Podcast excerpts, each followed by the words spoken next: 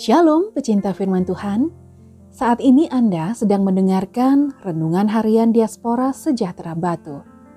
Pembacaan Alkitab hari ini diambil dari Kitab Kejadian pasal 45 ayat yang pertama sampai 15. Yusuf memperkenalkan dirinya kepada saudara-saudaranya. Ketika itu Yusuf tidak dapat menahan hatinya lagi di depan semua orang yang berdiri di dekatnya. Lalu berserulah ia, suruhlah keluar semua orang dari sini. Maka tidak ada seorang pun yang tinggal di situ bersama-sama Yusuf ketika ia memperkenalkan dirinya kepada saudara-saudaranya.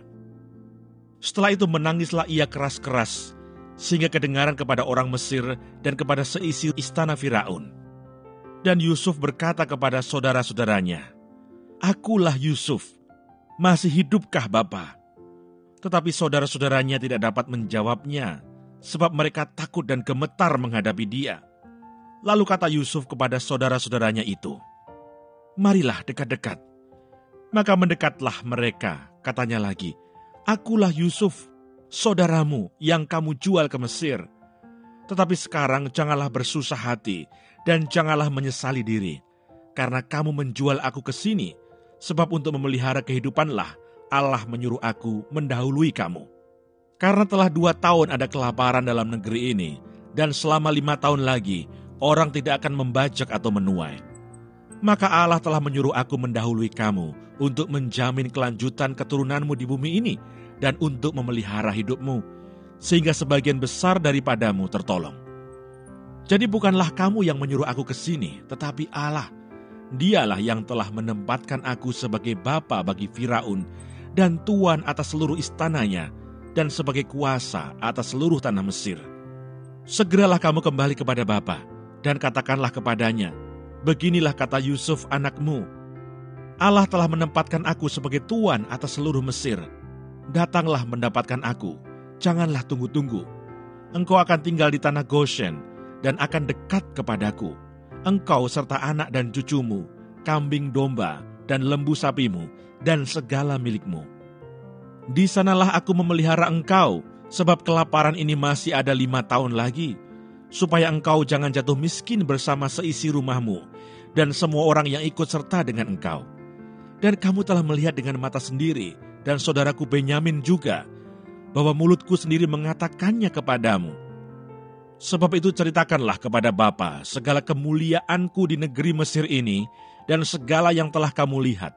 Kemudian segeralah bawa Bapa kemari Lalu dipeluknya lah leher Benyamin adiknya itu, dan menangislah ia.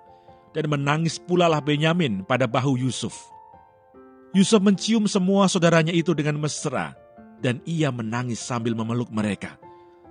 Sesudah itu barulah saudara-saudaranya bercakap-cakap dengan dia. Ayat Mas hari ini terambil dari kitab kejadian pasal 45 ayat yang ke-15. Yusuf mencium semua saudaranya itu dengan mesra dan ia menangis sambil memeluk mereka. Sesudah itu barulah saudara-saudaranya bercakap-cakap dengan dia. Kejadian 45 ayat 15. Renungan hari ini berjudul Ciuman yang Memulihkan. Pandangan budaya terhadap tindakan mencium sangatlah bervariasi. Tindakan mencium seseorang sebagian besar untuk menunjukkan rasa sayang, walaupun ada juga orang yang mencium disertai dengan rasa benci. Tindakan Yusuf mencium saudara-saudaranya menandakan bahwa tidak ada alasan lagi bagi Yusuf untuk membenci saudara-saudaranya.